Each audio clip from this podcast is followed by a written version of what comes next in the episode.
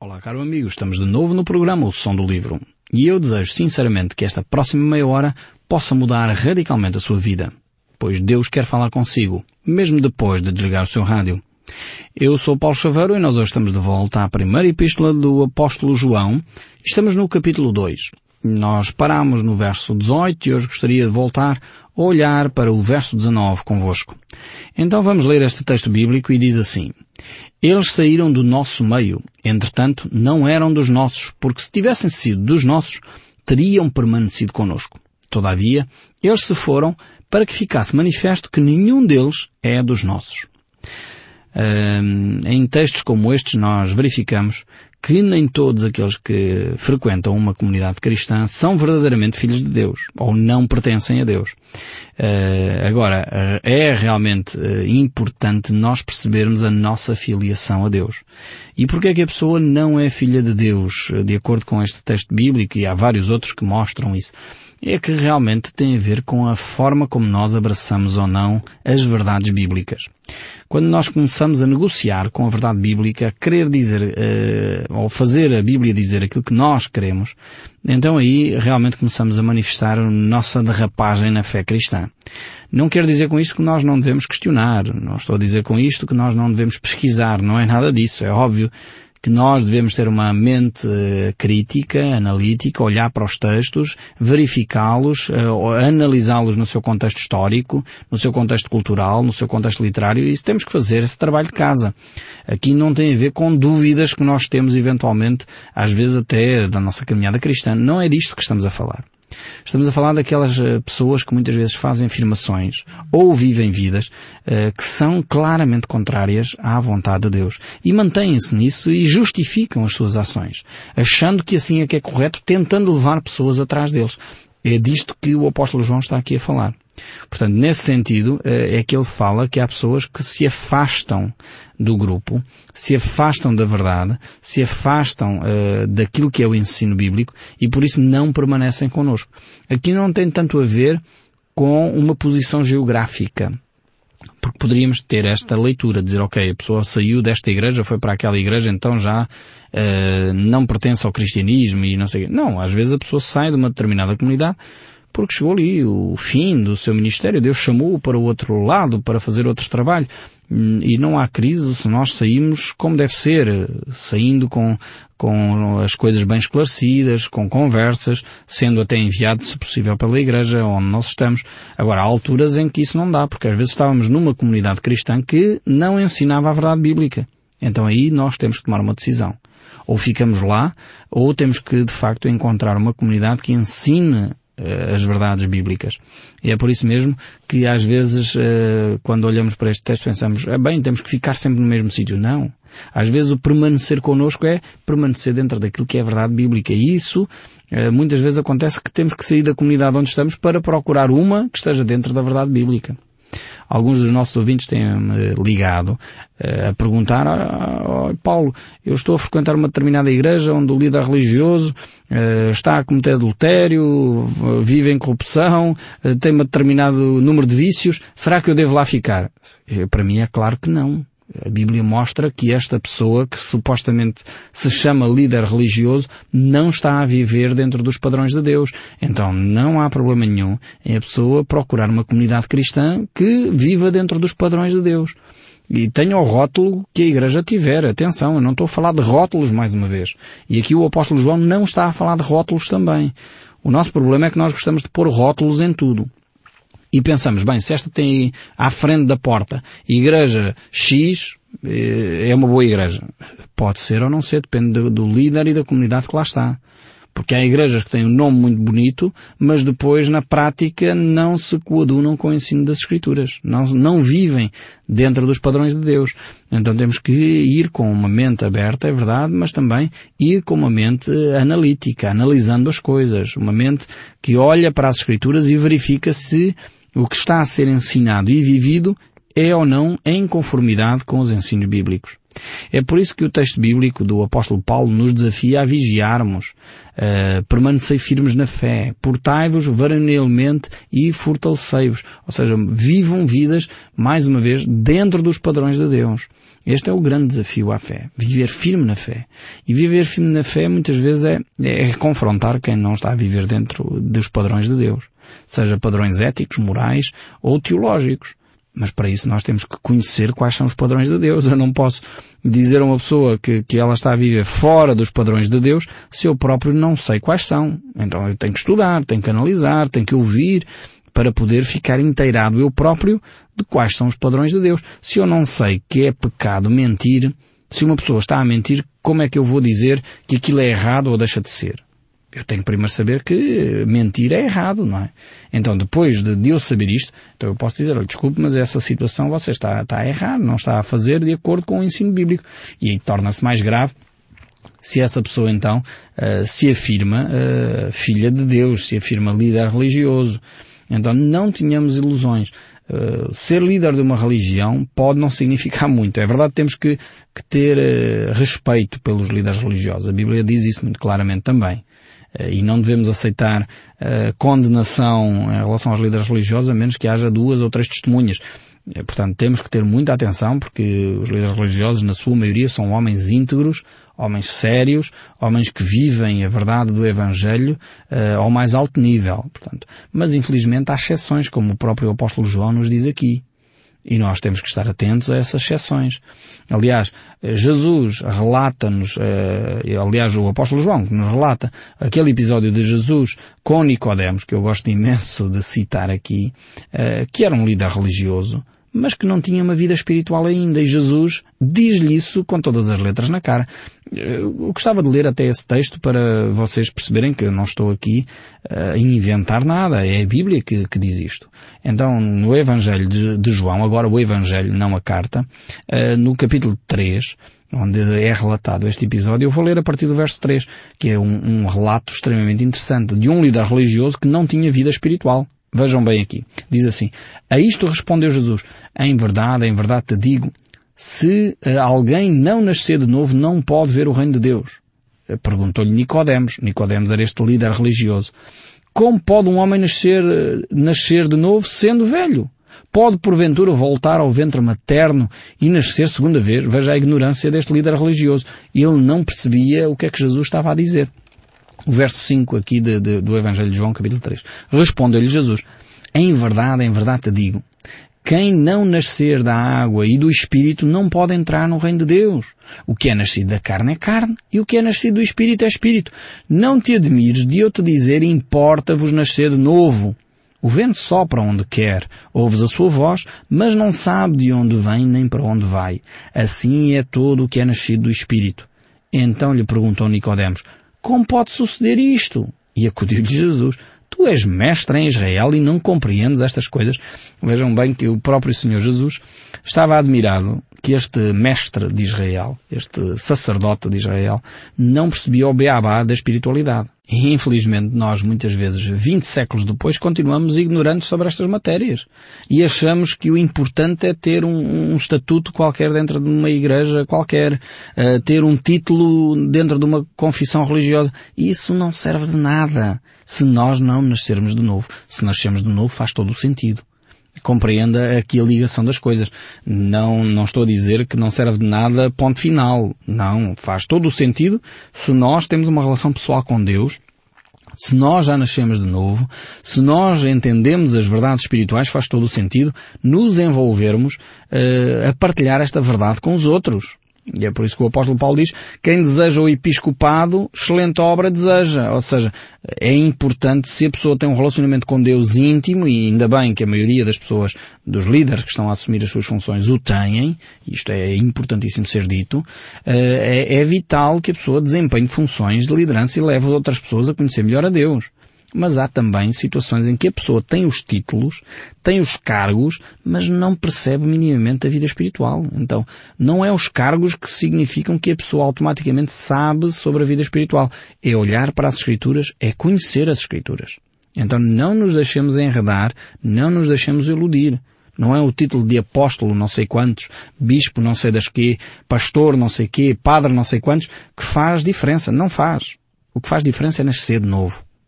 É importante realmente nós termos esta percepção da vida espiritual. E é por isso que às vezes nós olhamos para um determinado líder religioso e nós pensamos, mas esta pessoa só fala de filosofia, mas esta pessoa só fala de problemas sociais. Mais valia ele estar à frente de uma instituição de solidariedade social do que à frente de uma igreja. Nós temos que entender que a vida espiritual acontece ao nível espiritual tem impacto, repercussões eh, no dia a dia, como é óbvio, na vida social, é óbvio que sim, mas uh, tem a sua origem na vida espiritual. Então ouçamos aquilo que o apóstolo João nos diz aqui nesta primeira carta que ele escreve, uh, no capítulo 2. Tínhamos esta percepção muito clara. E o verso 20 ele prossegue a dizer, E vós possuís a unção que vem do santo, e todos tendes conhecimento. Ele agora aqui manifesta claramente a, a relação que há entre o cristão e o Espírito Santo. Uh, portanto, aqui a unção do Santo refere-se ao Espírito Santo. O conhecimento que estes cristãos tinham da Palavra de Deus e a intimidade que eles tinham com o Espírito Santo de Deus. E é, é curiosíssimo como as Escrituras uh, apresentam a Trindade de uma forma tão tão simples, tão natural até, como se fosse uma coisa assim muito simples de entender e, e é de facto que uh, só quem tem o Espírito de Deus consegue perceber esta realidade. E é por isso que algumas pessoas fazem grande confusão. Então, mas uh, temos Deus Pai, temos Deus Filho, Deus Espírito Santo. Então não são três deuses. Não, não são três deuses. A Bíblia é categórica a afirmar existe um só Deus. Então, mas como é que chegam à conclusão uh, que o Espírito Santo é também Deus? É óbvio que é cruzando informação, cruzando os textos bíblicos. Aqui o apóstolo João, mais uma vez, uh, revela aqui a unção do Santo referindo-se a esse Espírito Santo. O próprio Senhor Jesus Cristo, nos disse eh, quando estava entre nós. Quando o apóstolo João, mais uma vez no Evangelho, escreve no capítulo 14, o verso 16, transcrevendo as palavras de Jesus, ele diz, mas o Consolador, o Espírito Santo, a quem o Pai enviará em meu nome, este vos ensinará todas as coisas que vos fará lembrar de tudo o que vos tenho dito. O próprio apóstolo João transcreve esta frase de Jesus mostrando como há uma interligação entre o Pai, Filho e Espírito Santo. Veja bem aqui neste versículo tão pequenino uh, a presença do Pai, Filho e Espírito Santo. E depois o apóstolo Paulo, mais uma vez também em Corinto, revela esta mesma, esta mesma verdade quando ele diz porque qual dos homens sabe as coisas do homem, senão o próprio Espírito que está nele?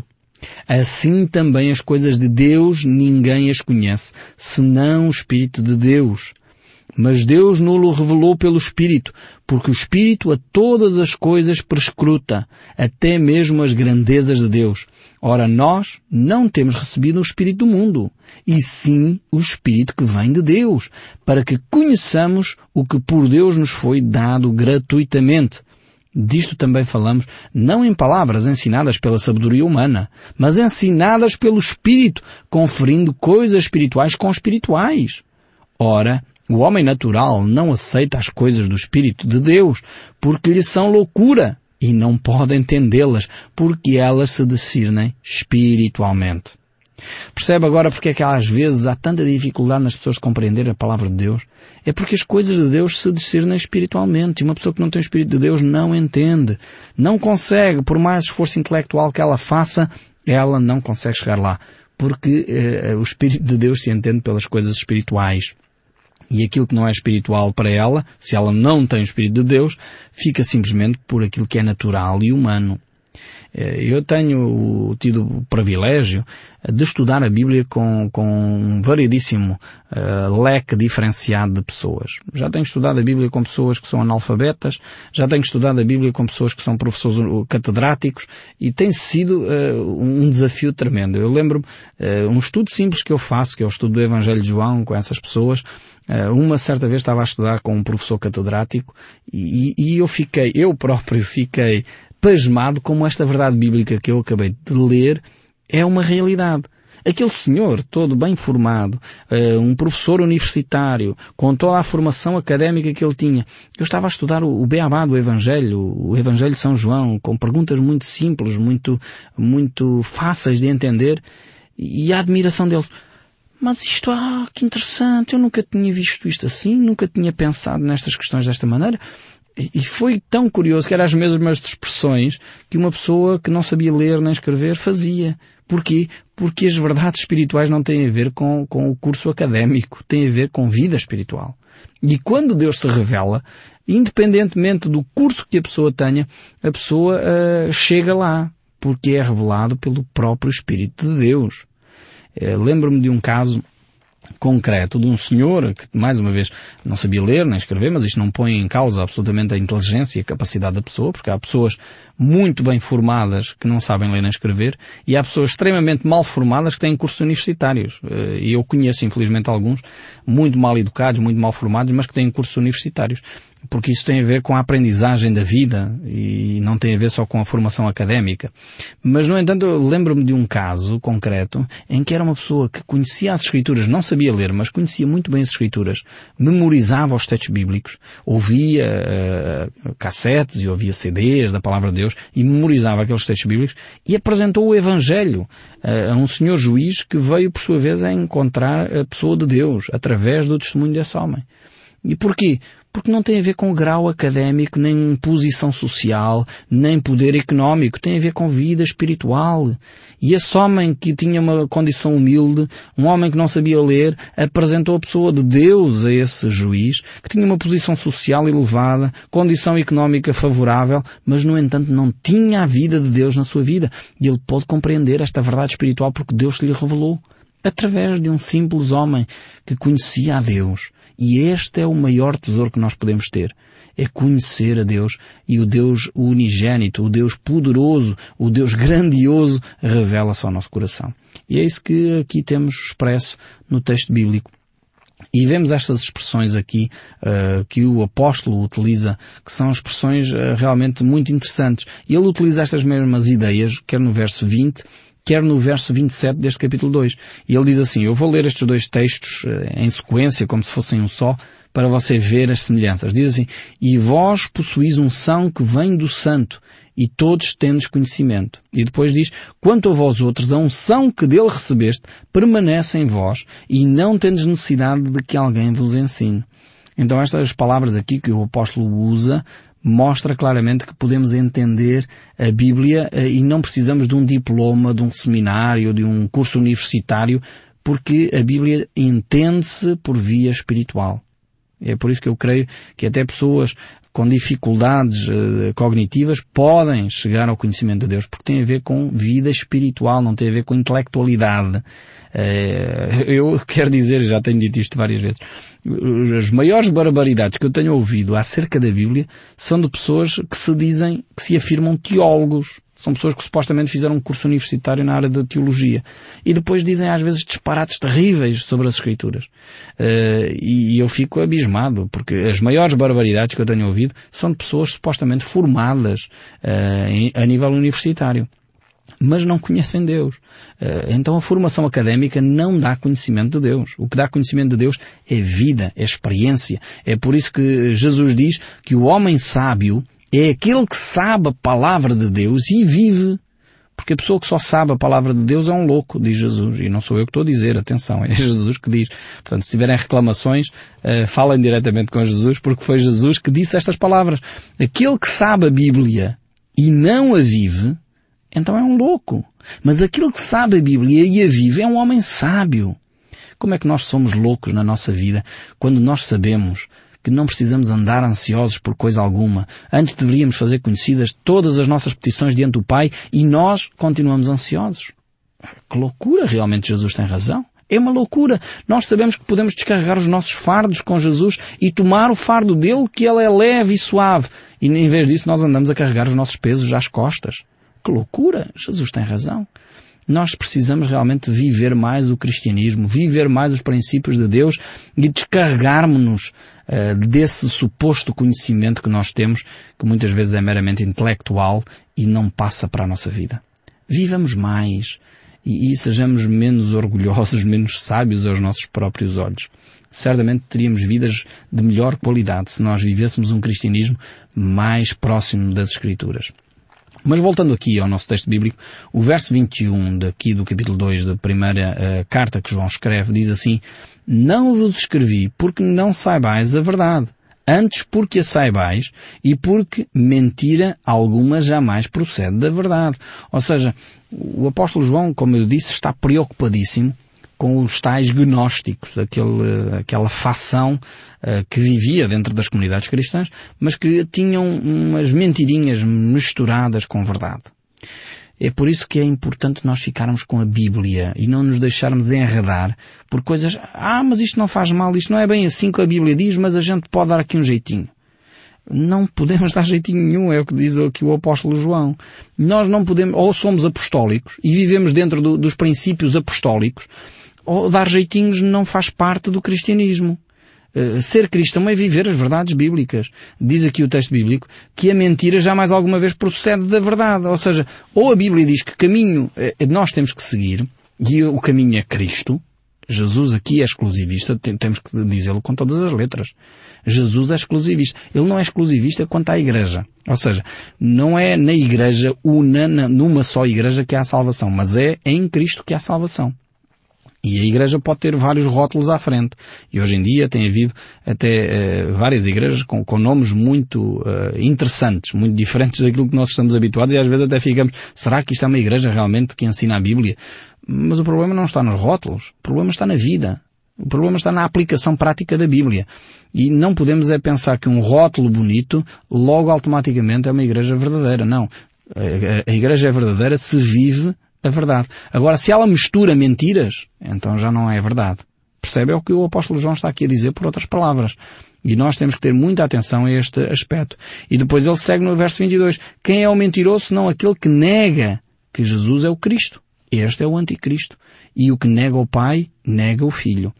Vejamos aqui este texto que é sério, isto é, é muito sério. Infelizmente há pessoas que se dizem religiosas, mas estão constantemente a negar a divindade de Cristo. Mas, no entanto, dizem, não, seguimos o Pai. O que o texto bíblico diz é que quem nega o Pai nega o Filho e quem nega o Filho nega o Pai. Eu não posso dizer eu creio muito em Deus, Deus Pai para mim é tudo, e depois diz que Cristo não é Deus. Diz que Cristo de facto não é o verbo que se fez carne. Não, Ele é um Deus menor, é, afirmam, é um Deus menor, é um bom homem mas no entanto estão a negar a divindade de Cristo. Precisamos voltar às Escrituras, ouvir o que a palavra de Deus diz e não correr no erro do gnosticismo, misturando ideias humanas àquilo que parece, parece ser bom, mas não é de Deus. Então aquele que nega o Filho uh, não tem o Pai, aquele que confessa o Filho tem igualmente o Pai, diz o verso 23, e nós concluímos com esse pensamento, deixando que o som deste livro continue a falar consigo mesmo depois de desligar o seu rádio. Que Deus o abençoe ricamente e até ao próximo programa.